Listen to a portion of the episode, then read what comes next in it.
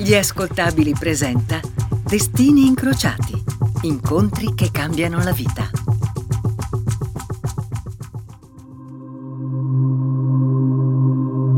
Sono Giacomo Zito e a Destini incrociati la storia che raccontiamo oggi parla di senso.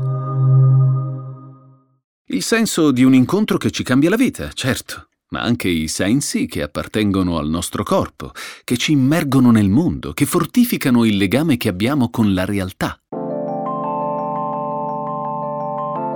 I sensi ci aiutano a comprendere come sopravvivere, ci mettono in relazione con gli altri, con i loro pensieri e le loro creazioni. Guardiamo, ascoltiamo, odoriamo, gustiamo e tocchiamo pensieri, immagini, cibi, oggetti.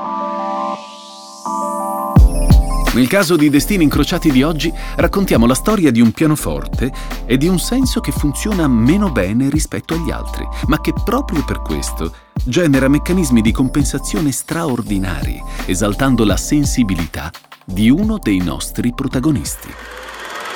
I'm looking for Michael Simonovich Ironov. I am Michael Simonovich Ironov. I'm Nina Ivanovna Yakushova, envoy extraordinary, acting on the direct orders of Comrade Commissar Rosinin. Present with your colleagues. Comrade Polyanov. Comrade, Comrade Kopalski. comrade. Ecco Greta Garbo nel film Ninochka. La divina, la movie star per eccellenza, colei che al culmine del successo decise di abbandonare il cinema e ritirarsi a vita privata. Aveva dato tutto alla sua arte. Continuare sarebbe stata un'offesa a quanto di immortale già raggiunto. Come la grande Garbo, anche il protagonista di questa puntata ha lasciato il campo al picco delle sue capacità espressive. È uno dei più grandi pianisti dell'era contemporanea. Il suo nome è Glenn Gould. La nostra storia inizia nel 1962. Siamo a Toronto, che di Glenn è la città natale. È un pomeriggio, Gould guarda impaziente la strada dietro i vetri di uno dei finestroni del suo attico. È nervoso. Il pianista guarda il traffico del pomeriggio. Toronto non è New York, ma diamine se ne girano tra macchine e taxi.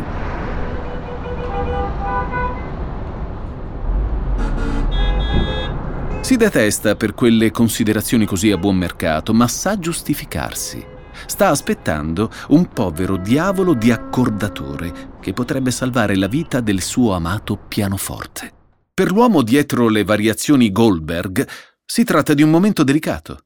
Lui gli accordatori li soffre poco. È una brutta razza, però necessaria. Un accordatore di pianoforte degno di questo nome ha una bella gatta da pelare con Glenn Gould. Il suo strumento ha 230 corde e ciascuna deve essere accordata a una particolare altezza. È così che le note suonano per come le conosciamo. Roba da perderci la testa, pensa Glenn Gould. Ci vuole uno bravo. L'arte dell'accordatore unisce la matematica all'armonia. Ma soprattutto, pensa Glenn, ci vuole qualcuno che mi sappia sopportare. Il suo piano è un chickering, l'unico che riesca a suonare come si deve. Gli altri li detesta tutti. Trova che abbiano una meccanica mediocre, disorganica.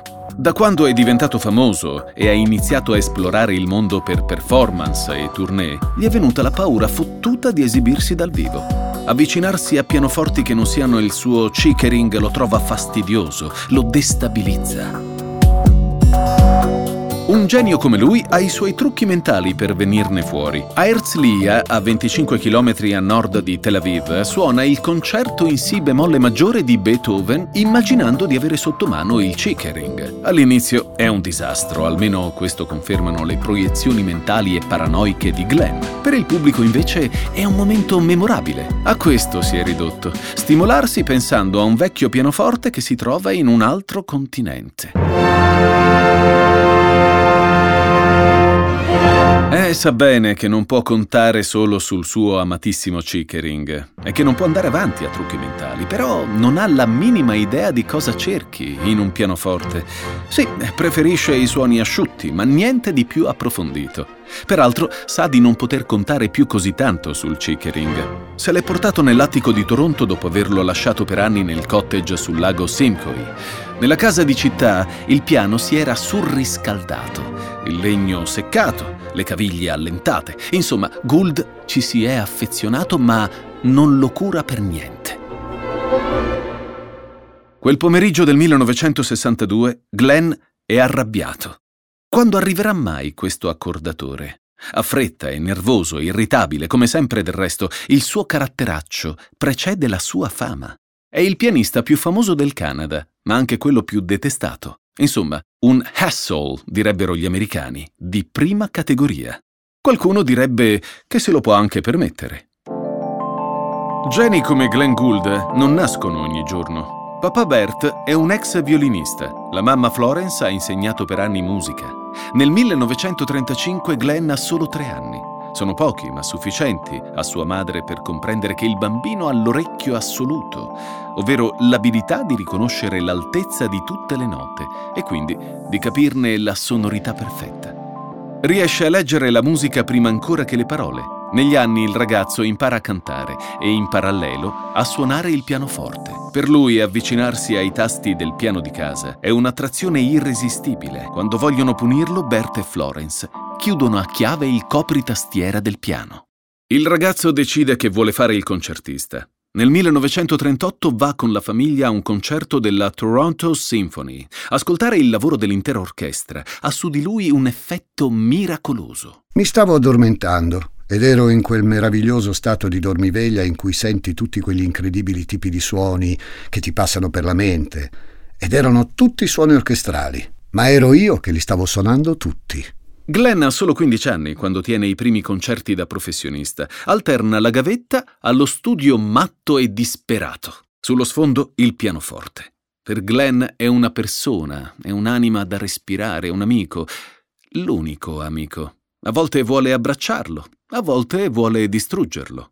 Lo guarda, parla con lui, lo aggredisce. Già da adolescente, nelle pieghe della mia mente, c'è sempre stata una sonorità sostitutiva, tipo quella di un'orchestra o di un quartetto d'archi, alla quale ho cercato di fare riferimenti qualunque cosa stessi suonando, piuttosto che avvicinarmi alla musica come fosse semplice musica da tastiera. Negli anni a venire, Gould si impone come il pianista in grado di reinterpretare i classici, di dare loro nuova vita a partire da un approccio corporale unico. Sono le dita che fanno il movimento. Le sue battono alla velocità della luce, danno un nuovo senso alla musica, creano sensazioni che il pubblico pensa di non poter più provare. La sua esecuzione delle variazioni Goldberg di Bach, che incide a metà degli anni 50, è un successo clamoroso. Bach diventa intimo, seducente, goldiano. Tutto questo grazie all'approccio di Glenn, un musicista fuori dagli schemi, odioso, nevrastenico, impaurito, movimentato. A uno strato superficiale della faccenda lo potresti definire eccentrico. In realtà è molto di più.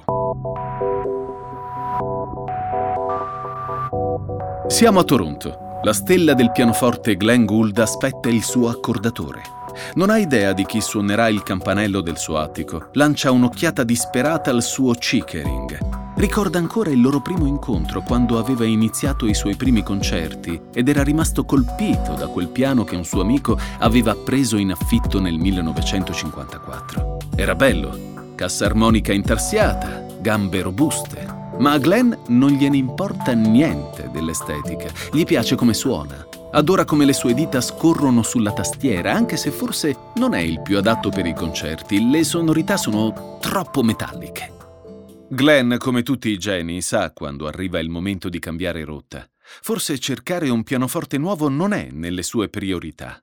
Però ci sta seriamente pensando, non foss'altro perché deve. Solo che non ha idea di dove cominciare. Quello che per lui è impossibile in realtà è molto più semplice di quanto creda. Il pianoforte perfetto esiste e si trova proprio a Toronto. Glenn però questo non lo sa. Lo scoprirà grazie all'incontro con il secondo protagonista della nostra storia. Destini incrociati. Incontri che cambiano la vita.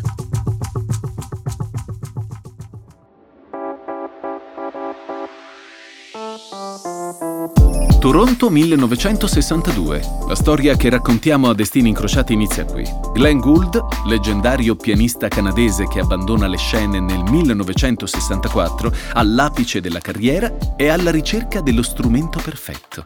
Lo troverà in un sottoscala, grazie all'aiuto dell'altro grande protagonista dell'episodio di oggi.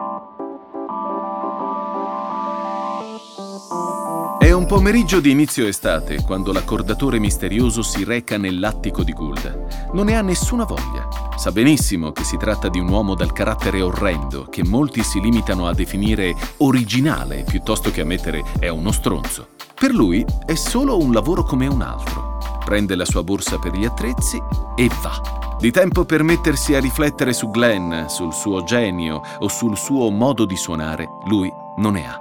Piccolo dettaglio, questo accordatore è praticamente cieco. Gould apre la porta. Prima ancora di salutare il suo ospite, il suo sguardo si fionda sul bastone che l'uomo si porta dietro. Il pianista non dice una parola mentre all'ingresso guadagna la stanza con il pianoforte. Nella sua testa però c'è un vulcano che è pronto ad esplodere. Quegli incompetenti di Eatons Sanno che ho un piano distrutto e mi mandano un accordatore cieco. Io li prenderei tutti a calci in culo. L'accordatore lo segue, in silenzio. Sente che Gould, mentre cammina, si lancia in una serie di sospiri che tradiscono la sua ira. Sarà pure in silenzio, ma ha un diavolo per capello. L'accordatore connette la sua mente a quella del pianista come se riuscisse a leggere nei suoi pensieri, e non sono pensieri positivi. Capisce che Glenn a breve esploderà e se ne uscirà con una delle sue battute da prima donna. Lo ha intravisto una volta quando lavorava come accordatore da Heinzmann, un concessionario di pianoforti. Gould arriva in negozio, si avvicina ai cinque pianoforti a coda in esposizione e inizia a provarli tutti, senza degnare di uno sguardo il pubblico attorno a lui. Non vuole essere disturbato, dicono, ma in realtà sembra proprio che voglia essere ammirato. Un altro di quei sospiri insopportabili. L'accordatore cieco gli vorrebbe fracassare la testa a colpi di bastone, ma non può. Tutta quella sceneggiata gli dà sui nervi. È lì per sistemare un chickering e fine delle trattative. Sarà pure cieco, ma non un fesso che ha tempo da perdere, e quell'appartamento per giunta puzza di sporco. Velocizza il passo e raggiunge Gould. Lascia cadere il bastone. Gli dà un colpetto sulla spalla con la mano, sente le scapole dure, ossute. Gli sembra di toccare lo scheletro di un dinosauro e poi si presenta. Piacere. Vern Edquist. Allora, dovete sapere che Vern Edquist accorda i pianoforti di Eatons, uno dei più importanti rivenditori del Canada, una vera istituzione. E non è un mistero se quando Gould chiama, Eatons risponde mandando il suo migliore accordatore. Charles Vern Edquist è nato nel 1931 nella fattoria Glen Mary, nel distretto di Saskatchewan, a 700 km a nord dal confine con il Montana. Vern cresce con la mamma, perché il papà di origini svedesi viene rispedito nel suo paese a causa di qualche rissa di troppo. Glen Mary è la prima di tante fattorie in cui Edquist trascorre l'infanzia, tra pranzi modesti a base di avena, patate e latte e un perenne detestabile puzzo di stalla.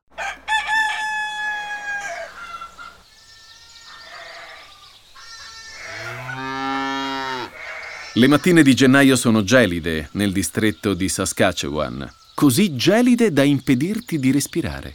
Cerchi conforto nelle coperte, ma nelle fattorie come quella di casa Edquist ce ne sono poche. I campi sono ghiacciati, le persone scontrose, gli animi irritabili. La sensazione è di morte.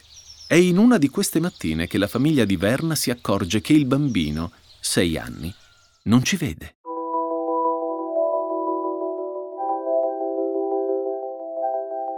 La famiglia è terrorizzata, comincia la girandola dei medici che danno la diagnosi, cataratte congenite.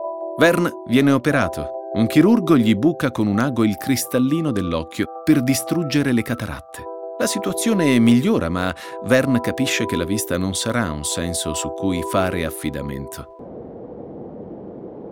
Da quel momento in poi, Vern lavorerà sulla dimensione auditiva e olfattiva del suo corpo e la collega alla mente. Impara dai rumori, quelli della natura che apprezza e detesta nel profondo delle loro sfumature. Riscopre gli odori, quelli della campagna, degli animali, delle persone. Il fruscio delle foglie colpite dal vento, l'odore dei cani bastardi inzuppati d'acqua, il puzzo delle carcasse di donnola usate per fare le pellicce e il letale, metallico rumore delle gocce d'acqua che durante le piogge filtrano dai tetti della fattoria in fondo ai secchi.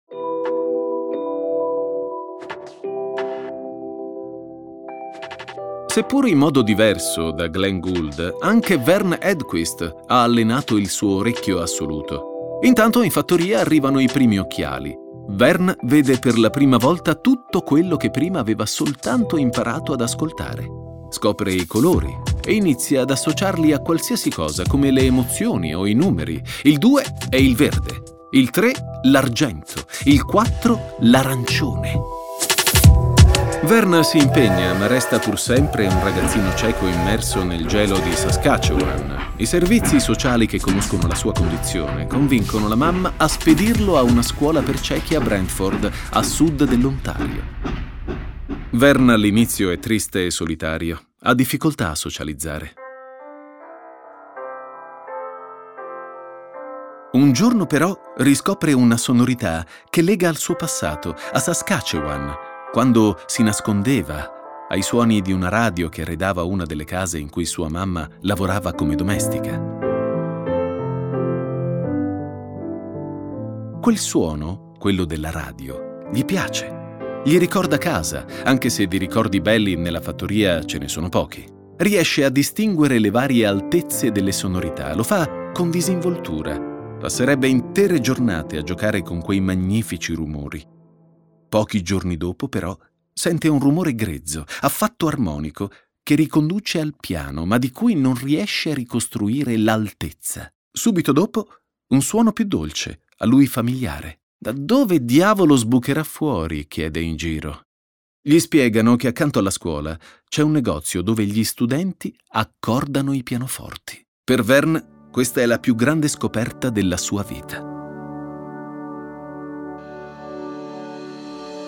Nella scuola per ciechi, l'accordatura viene insegnata come materia collaterale. La musica in fondo per quei ragazzi è un passatempo, eppure è proprio l'accordatura che negli anni è divenuta una professione molto stimata a trovare nei ciechi degli ottimi interlocutori. Si tratta di un'arte complessa, ci vogliono anni e anni per manipolarla in maniera corretta. La mano ferma è uno dei requisiti obbligatori. I non vedenti, che sviluppano meglio il senso del tatto, in questo sono più bravi rispetto ai normodotati.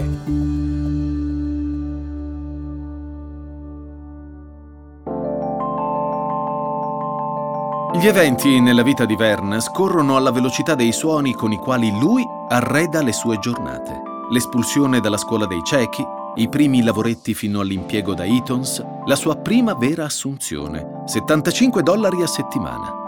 Il centro commerciale rivende i pianoforti più importanti, come quelli della rinomata Steinway Sons, di cui Eatons è il concessionario per il Canada. Strumenti che per Edquist sono progettati magnificamente.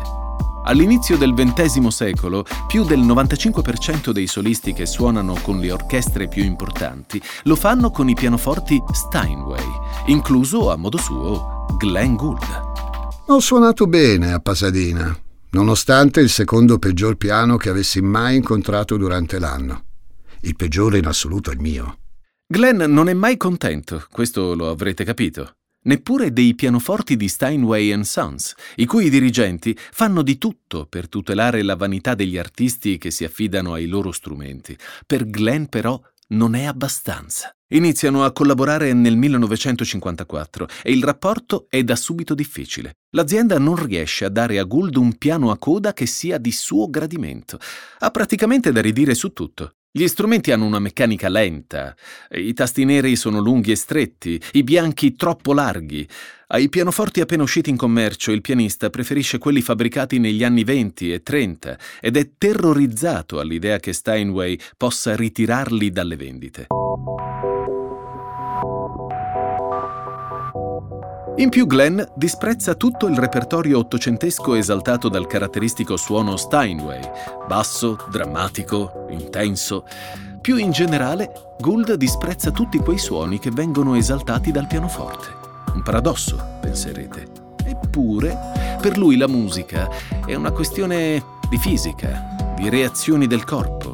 Beh certo, gli strumenti ci vogliono. Il piano non è uno strumento per il quale nutro un grande amore. L'ho suonato per tutta la vita ed è il mezzo migliore che ho per esprimere le mie idee. Glenn Glenn. Ancora lui è ignaro che gli ultimi anni della sua carriera prima del ritiro hanno per protagonista proprio una creatura di Steinway Sons, un piano ricoperto di polvere in un sottoscala di Eatons, cui lui darà nuova vita grazie a Vern Edquist. Destini incrociati, incontri che cambiano la vita.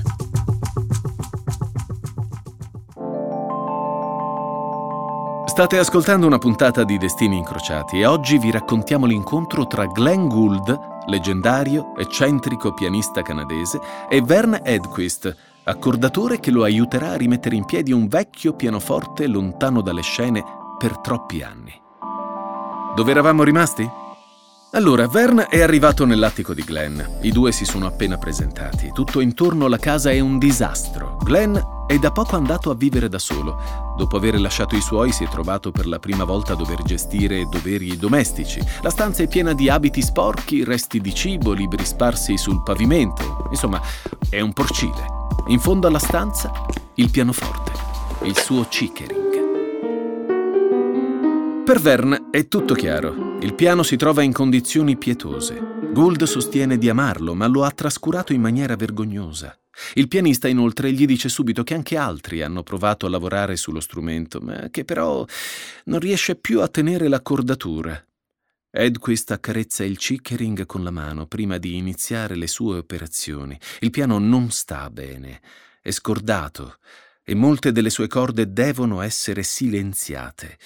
Che cosa comporta questa scelta? Hmm. La distorsione del suono. Deve essere mandato in riparazione nell'officina di Eatons. Glenn però non ne vuole sapere. Gli interessa solo che il piano sia messo nelle condizioni di suonare. Può bastare anche solo un piccolo intervento sulle ottave centrali. A Gould quelle servono per suonare Bach. Solo che Edquist non vuole scendere a patti. È un professionista e non ha la minima intenzione di lasciarsi corrompere dal carisma di Glenn Gould e rifiuta di accordare il pianoforte, rischiando addirittura la sua stessa carriera. Non sa che quel no ai capricci del divo porterà fortuna a entrambi.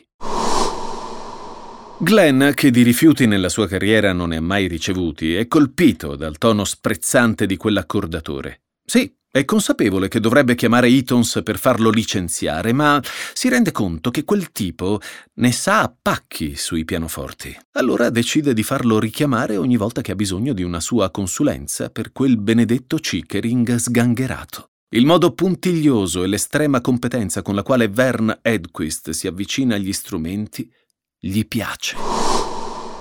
I mesi passano. Vern un giorno ritrova nell'officina di Eatons il chickering Glenn ha finalmente capitolato.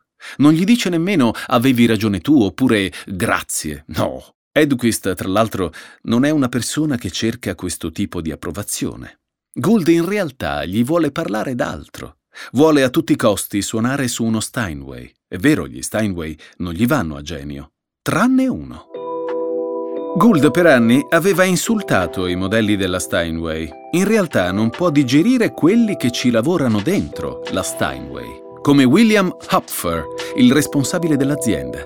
Per farla breve, Hupfer è un uomo allegro, simpatico, gentile, dalla stretta di mano abbastanza potente, una caratteristica che cozza con i capricci da diva di Glenn.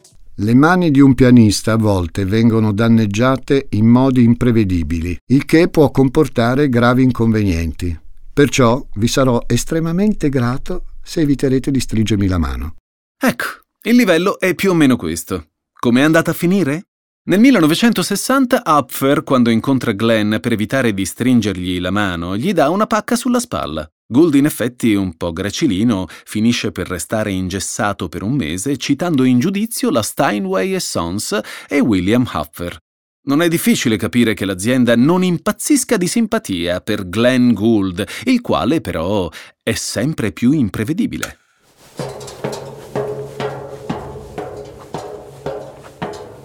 Glenn, in un sottoscala di Eatons, trova per puro caso un modello D abbandonato in un angolo vicino alla concert hall del centro commerciale. Il piano è in condizioni pessime, però è uno di quei pochi Steinway che Gould apprezza. È un pianoforte a coda e lui i pianoforti a coda li detesta. È un modello degli anni 40, si chiama CD 318. Nessuno sa perché sia finito lì, è così e basta. Il suono che esce da quel piano impolverato è leggero, snello e perfetto per un concerto. Solo che serve qualcuno che lo accordi, qualcuno di bravo. Glenn non ha intenzione di coinvolgere qualcuno del team di Hupfer, per carità, e quindi aspetta di conoscere la persona giusta. Procrastina, insomma, e poi per puro caso conosce quel piantagrane mezzo cieco di Eatons, che sembra fare perfettamente al caso suo. Gould, nel sottoscala di Eatons, presenta a Verne il pianoforte, cui sarebbe stato dato il nome di CD 318. Edquist non lo ha mai visto prima. Da quando è arrivato a Eatons lo strumento è sempre rimasto in ombra. Glenn freme, vuole che Edquist sia entusiasta del piano esattamente come lo è lui, e forse di più. Beh, Verne lascia stare le tracce del passato che sconvolgono il legno perché a colpirlo effettivamente è il suono prova le stesse sensazioni di Glenn.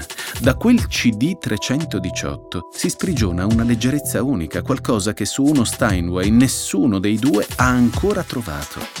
Vern lo accorda velocemente, poi tira fuori le viti alle estremità della tastiera, rivelando la meccanica all'interno. È l'aspetto che Glenn ama più di tutto il resto. Sembra una piuma, una caratteristica che permette al pianista di sprecare pochissima energia durante l'esibizione senza infondere troppa pressione per schiacciare i tasti. Questa tipologia di meccanica, così morbida, favorisce l'esecuzione di brani del repertorio più antico. È per questo motivo che Gould lo adora. La star osserva Verna all'opera.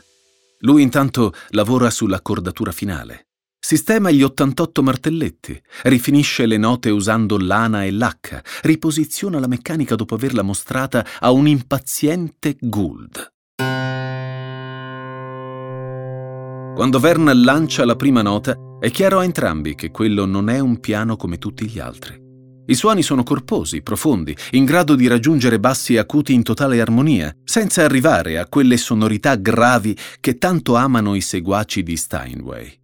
I due si guardano. Non sono più un divo e un accordatore, ma sono due testimoni più o meno involontari dello stesso miracolo. Non esistono più le bizze di Glenn né lo scetticismo di Verne. C'è soltanto quel pianoforte che sembra un dono dal cielo. Questo pianoforte ha una meccanica molto leggera, come del resto tutti i pianoforti che preferisco. Molta gente dice che è metallico e suona come un finto clavicembalo o Dio sa cos'altro. Io penso che possieda il suono più traslucido di qualunque piano che abbia mai suonato. Nel corso degli anni il sodalizio tra Glenn e Vern si fa sempre più stretto. I due hanno caratteri diversi, ma complementari. La tecnica di Edquist si integra perfettamente all'estro di Gould. È come se, una volta consolidato l'approccio al piano dell'accordatore, il pianista suonerà ancora meglio. Vern sa che il suo lavoro sul CD 318 deve essere minuzioso. Il minimo fallo e Glenn se ne accorgerà. Gli basta appoggiare un dito su quel piano per capire se c'è qualcosa che non va. I due dipendono l'uno dall'altro. A Glenn intanto quel pianoforte inizia a entrare sotto pelle. Inizia a diventare la sua dolce ossessione, un po' come il chickering ma in maniera più intensa. Quel piano gli fa venire voglia di suonare, seguendo percorsi che fino ad allora non ha nemmeno preso in considerazione. Su tutti, l'abbandono dei concerti, per dedicarsi esclusivamente alle incisioni in studio. Per Gould l'incisione non è l'alter ego sfigato del concerto dal vivo, ma un'esperienza a parte, una forma d'arte autonoma altrettanto meritevole di rispetto. Gli offre peraltro una notevole libertà artistica. Può tornare indietro sui suoi errori, sperimentare, viaggiare con i suoi pensieri senza la mediazione del pubblico. Nel 1964 Glenn Gould dice addio ai concerti dal vivo, affidandosi interamente alle incisioni che supervisiona con estrema attenzione. Con il supporto di Verne, che ormai è diventato il suo accordatore di fiducia, abbraccia una nuova fase della sua carriera. Il piano, nella testa di Gould, ha sempre bisogno di essere accordato e Edquist, in un modo o nell'altro, c'è sempre. La storia del CD 318 prosegue negli anni, accompagnando Glenn nei passaggi più virtuosi delle sue incisioni, a Manhattan e in Canada, suonando Bach, Grieg, Haydn, Bizet, consolidando la sua fama di artista eccentrico e visionario. Tutto questo grazie all'estrema abilità di Vern Edquist, un ragazzetto di campagna cieco che gli permette di trovare un nuovo stimolo creativo. Negli anni i due prendono strade diverse, anche quando il glorioso pianoforte andrà drammaticamente distrutto e poi ricostruito senza però tornare ai fasti degli anni 60. Entrambi mettono un pezzettino della loro anima dentro il CD 318, che regolato dal talento dei suoi due papà, suona al mondo intero.